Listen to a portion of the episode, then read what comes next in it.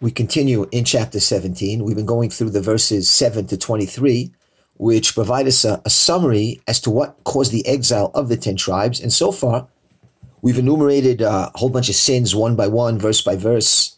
We see a downward spiral into idol worship and molech worship and witchcraft and all kinds of bad practices. And now we're going to finish up the summary with the last couple of verses that are going to speak about one last transgression of the kingdom of Israel, and that was the rejection of the Davidic dynasty. So let's read the verse here, verse 21. Kikara Yisrael Me'al Beit David. For Israel had torn away from the house of David. V'yamlichu et Yeravam Nevat. And they appointed Yeravam, the son of Nevat, as their king. Vayadam Yeravam et Yisrael me'achrei Hashem. And Yeravam led Israel astray from following Hashem. V'yachtiyam chata agadolah and he made them sin a great sin. He caused them to commit great sin. The next verse, 22, and the children of Israel followed all the sins of Yerovam, Asher Asa, all that he did, Saru Mimenu, they didn't turn away from it. So that's something we've been learning throughout. Yerovam ben Nevat, the first king of Israel, led, led them astray, and they never recovered from it. Um, but we, we want to ask here is, um, why does the verse blame the 10 tribes uh, for tearing away themselves from the house of David? That's what the verse says, uh, that they tore away from the house of David. Wasn't the split in the kingdom a, a decree from Hashem? Of course it was. The, the kingdom was split. There was a split between, the 10 tribes and the kingdom of Judea. That was a punishment for King Solomon for marrying uh, the daughter of Paro and other foreign women who led him astray and that's explicitly uh, written. If you go back to Kings 1, chapter 11, verse 11, Hashem is rebuking Solomon. He says to him, You did not keep my covenants and decrees I commanded you, and I will tear away the kingship and give it to your servant. And that, of course, is eventually going to be Yerovam ben Nevat. So the split was ordained from Hashem, from the heavens. And we read about it. We continued how Yerovam ben Nevat was anointed by the prophet. He didn't just pop out out of nowhere. He was anointed by the prophet Achiah Shiloni to rule over the ten tribes. So the split was sanctioned by the Almighty. And if that's so, why does the verse say here, why does it blame the ten tribes for tearing themselves away from the house of David? Ki kara Yisrael me'al Beit David. Well, it's true that the split was a decree by, by, by Hashem, but they tore themselves away for their own reasons uh, the ten tribes split up from the rest of the uh, from the kingdom of Judea. Um, they they did it for out of their own free choice. Their taxes were high. They felt underrepresented. They wanted more representation. You could go back and read in chapter uh, twelve in Kings one, and they they they say Malaru chelik David. What share have we in the house of David? What uh, we have no heritage in the son of Jesse. And their battle cry was that that we have no part in, we have no share in it. We, we, it's not us. We're not being represented properly. And they said, back to your homes, O Israel. So they didn't split because Hashem was punishing Solomon. They did it for their own, uh, for their own reasons, for their own interests. They certainly did not see Achiah Shiloni anoint Yerovam ben Nevat. I mean, that was a very private, modest ceremony. If you go back, uh, they were in the field, the two of them, Yerovam and Achiah and there uh, Achia anoints Yerovam. It says to him, "Natati lecha esra I give you ten tribes. Uh, take for yourself these pieces, these this garment." And he says, "I'm." He says to Yerovam, "I'm tearing the kingdom away from Solomon. I shall give it all the tribes. I shall give ten tribes to you." So the people um, didn't see that. It's something we read, but that was between Yerovam and Achia and Hashem. The people su- supported Yerovam because he represented at that time the resistance to Solomon that they wanted uh, that they wanted to rebel against, if not against Solomon, against his son Rechavam. And we saw even back then that Yerovam was described as being Vaish Yerovam Gibor Chayil. He was a man of great valor. And we saw that Shlomo was impressed by Yerovam and, and uh, he elected him to a high post. He gave him a high post. Yerovam was a big man in Shlomo's cabinet, but he rebuked Solomon. And so he was the leader of the 10 tribes. he was their uh, he was their rebbe, and so it wasn't because Hashem said so, but because that's what they uh, that's what they did on their own. That's why the verse says they tore away from Beit David. It doesn't say they tore away from Solomon or from Rechavam, son of Solomon, which was actually what happened. It happened when Rechavam, the son of Solomon, was king at the very beginning. In Shechem, there they pulled away and they split. Yerovam split from Rechavam and the 10 tribes went with Yerovam. It doesn't say they split from that, but they split from the house of David. And that, what the verse says, is teaching us that it was a rejection of the Davidic dynasty. And what's important about that is that when they split from Beit David, from the house of David, that they're splitting from the temple, from Jerusalem, and they're cutting themselves off from their spiritual source. And that is probably the greatest contributor to their spiritual decline. That for 250 years they weren't they weren't uh, ascending to Jerusalem to the temple. That was the beginning of, of the end for them. So now verse 23 is going to explain to us the final. This is like the final verse of that summary of the ten tribes uh, and all that transpired with them. This is going to be the final boom, the punishment after all that. And there he lays down the boom until Hashem removed Israel from his presence. And then, of course, that's the exile. Kol. As he spoke through all his servants, the prophets. And Israel went into exile from their land, Ashura, to Assyria, adayomazeh, until this day. And when it says until this day, that's literally until this day as we speak. Even though when Yirmiyahu wrote it, he's talking about until his day, which isn't much after this. But Yirmiyahu wrote the book of Kings and he lived about this time, a little bit after maybe. But we can say until this day, for us as well, we're still waiting for them to come back. And now that we live in this era of kibbutz galiot, the ingathering of the exiles, we're starting to see them trickle in to Israel.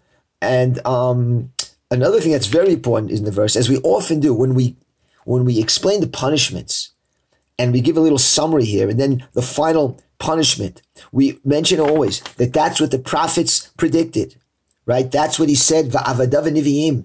They predicted it because the, the Bible isn't just a history book of what happened to these kings and to this kingdom but it's a book to strengthen our faith in Hashem and in His prophets. And they were predicting this way back from the first prophet Achias Shiloni. He already said to Yerovam's wife, and he, and he proved them, said that there's going to be an exile if you don't get in shape.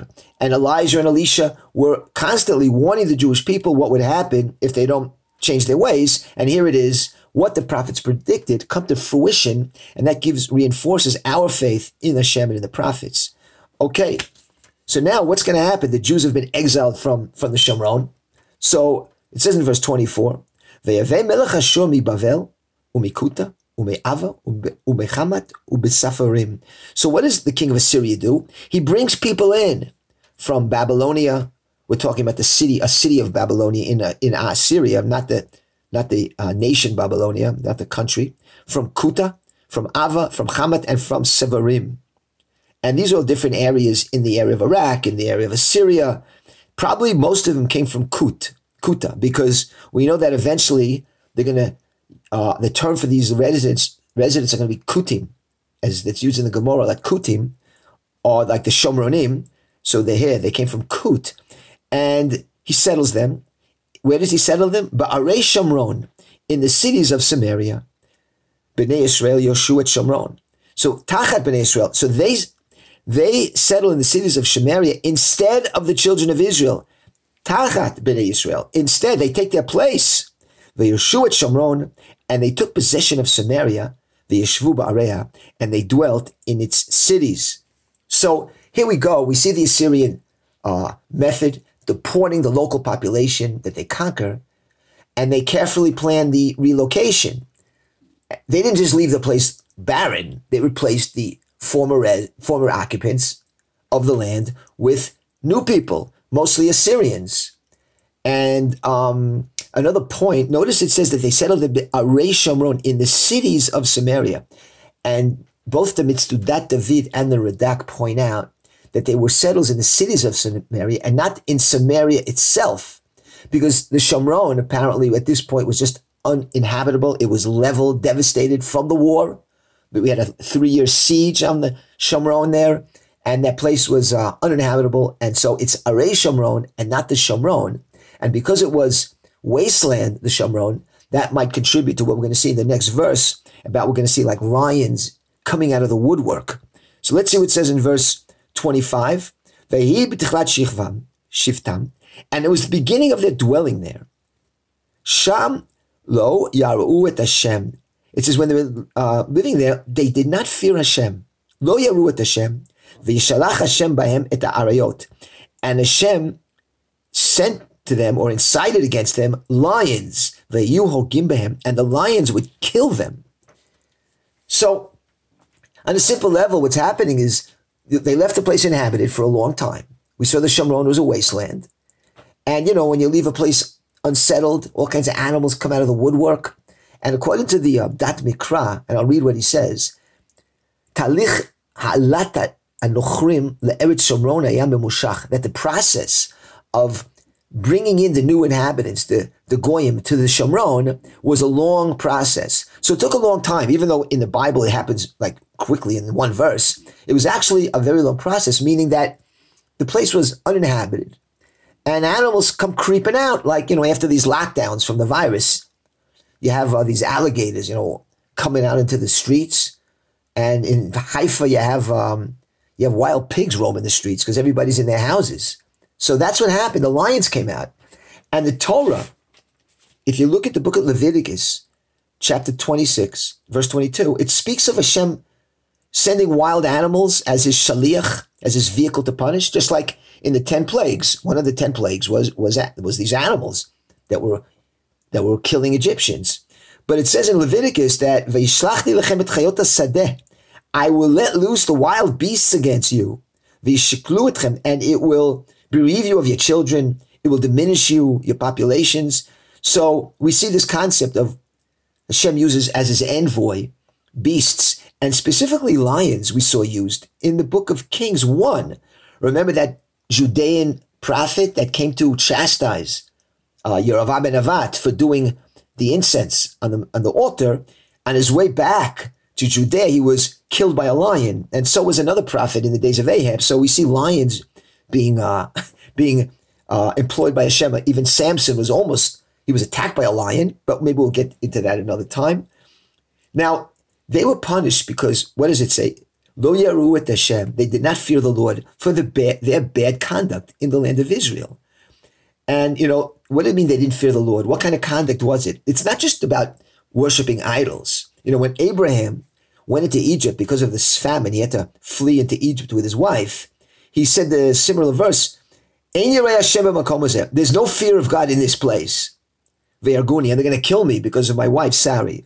So, so when you're talking about these new inhabitants in the Shomron, they didn't fear the Lord. We're talking about not just paganism, but we're talking about sins, uh, transgressions of um, corruption and theft and murder, just like Abraham was worried about getting killed. Now, the Radak, um, has a long Peirush. And I'm just going to read a couple of lines here of what's going on. And he's going to ask a very uh, interesting question. Why were these goyim punished in the Shomron and they weren't punished when they were living in their lands? When they were sinning in their lands, nothing happened to him. Suddenly they come to the Shomron and they're getting killed by lions. So the Radak says, Ki Eretz Yisrael mikudeshet michol artzot. Because the land of Israel is holier than all the other lands. V'lo tisbola aretz And it will not tolerate abominations. So, so the, because they were in the land of Israel, which there's a responsibility to act with a higher level of sanctity, they did not do that. They were uh, punished for it. And that teaches us that that here in the land of Israel, we have we have a responsibility to to maintain the sanctity of it, not to have these gay parades in Jerusalem, which are against Torah. And if we do and continue to defile the land, we could get vomited out of here too, or Hashem will send his animals or his Ishmaelites against us. So that's a responsibility we have to maintain and keep the sanctity and the kedusha of the land intact. Now, the Da'at Sofrim adds another factor here about these attacks by the lions, and he says it was a matter of chilul Hashem, and that's why Hashem sent these lions because the goyim who dwelled in the land, the, they mocked the God of Israel and his people. After all, the land of the Jews here was desolate. The Jews were defeated, and that was a chilul Hashem, a desecration of God's name. So when the Jewish nation is, is, is uh, downtrodden, it's perceived by the nations as the weakness of their God. Chilul Hashem comes the word halal, empty. It's like Hashem is emptied out of the world, or he's weak and he can't protect his people.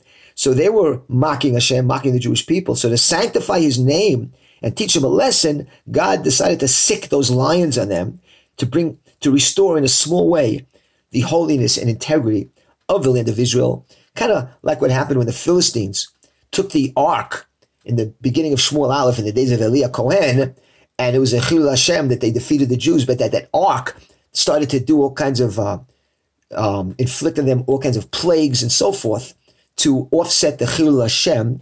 And we're going to stop here, and we're going to see next year what is the king of Assyria going to do about this, about the fact that lions are killing the residents in the Shomron.